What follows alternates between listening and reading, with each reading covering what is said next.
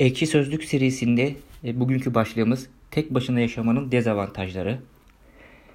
Etli Bamya demiş ki sürekli olarak kapıyı anahtarla açmak zorunda kalmak. Zili birisi çaldığında kendi evinin zil sesine alışkın olmadığından bazen şaşırarak bazen de korkarak tepki vermek ki çok doğru. Zaman zaman kendi kendine konuşmak. Bu zaman zamanı geçiyor. Çoğunlukla kendi kendine konuşuyorsun aslında.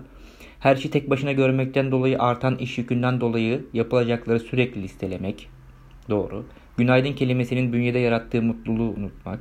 Gayet doğru. Kısacası derin bir psikolojik dertler bütünü. İşin ilginç yanı zamanla bu duruma alışmak ve bu durumu değiştirmek için en ufak bir adım atmamak demiş Etli Bamya.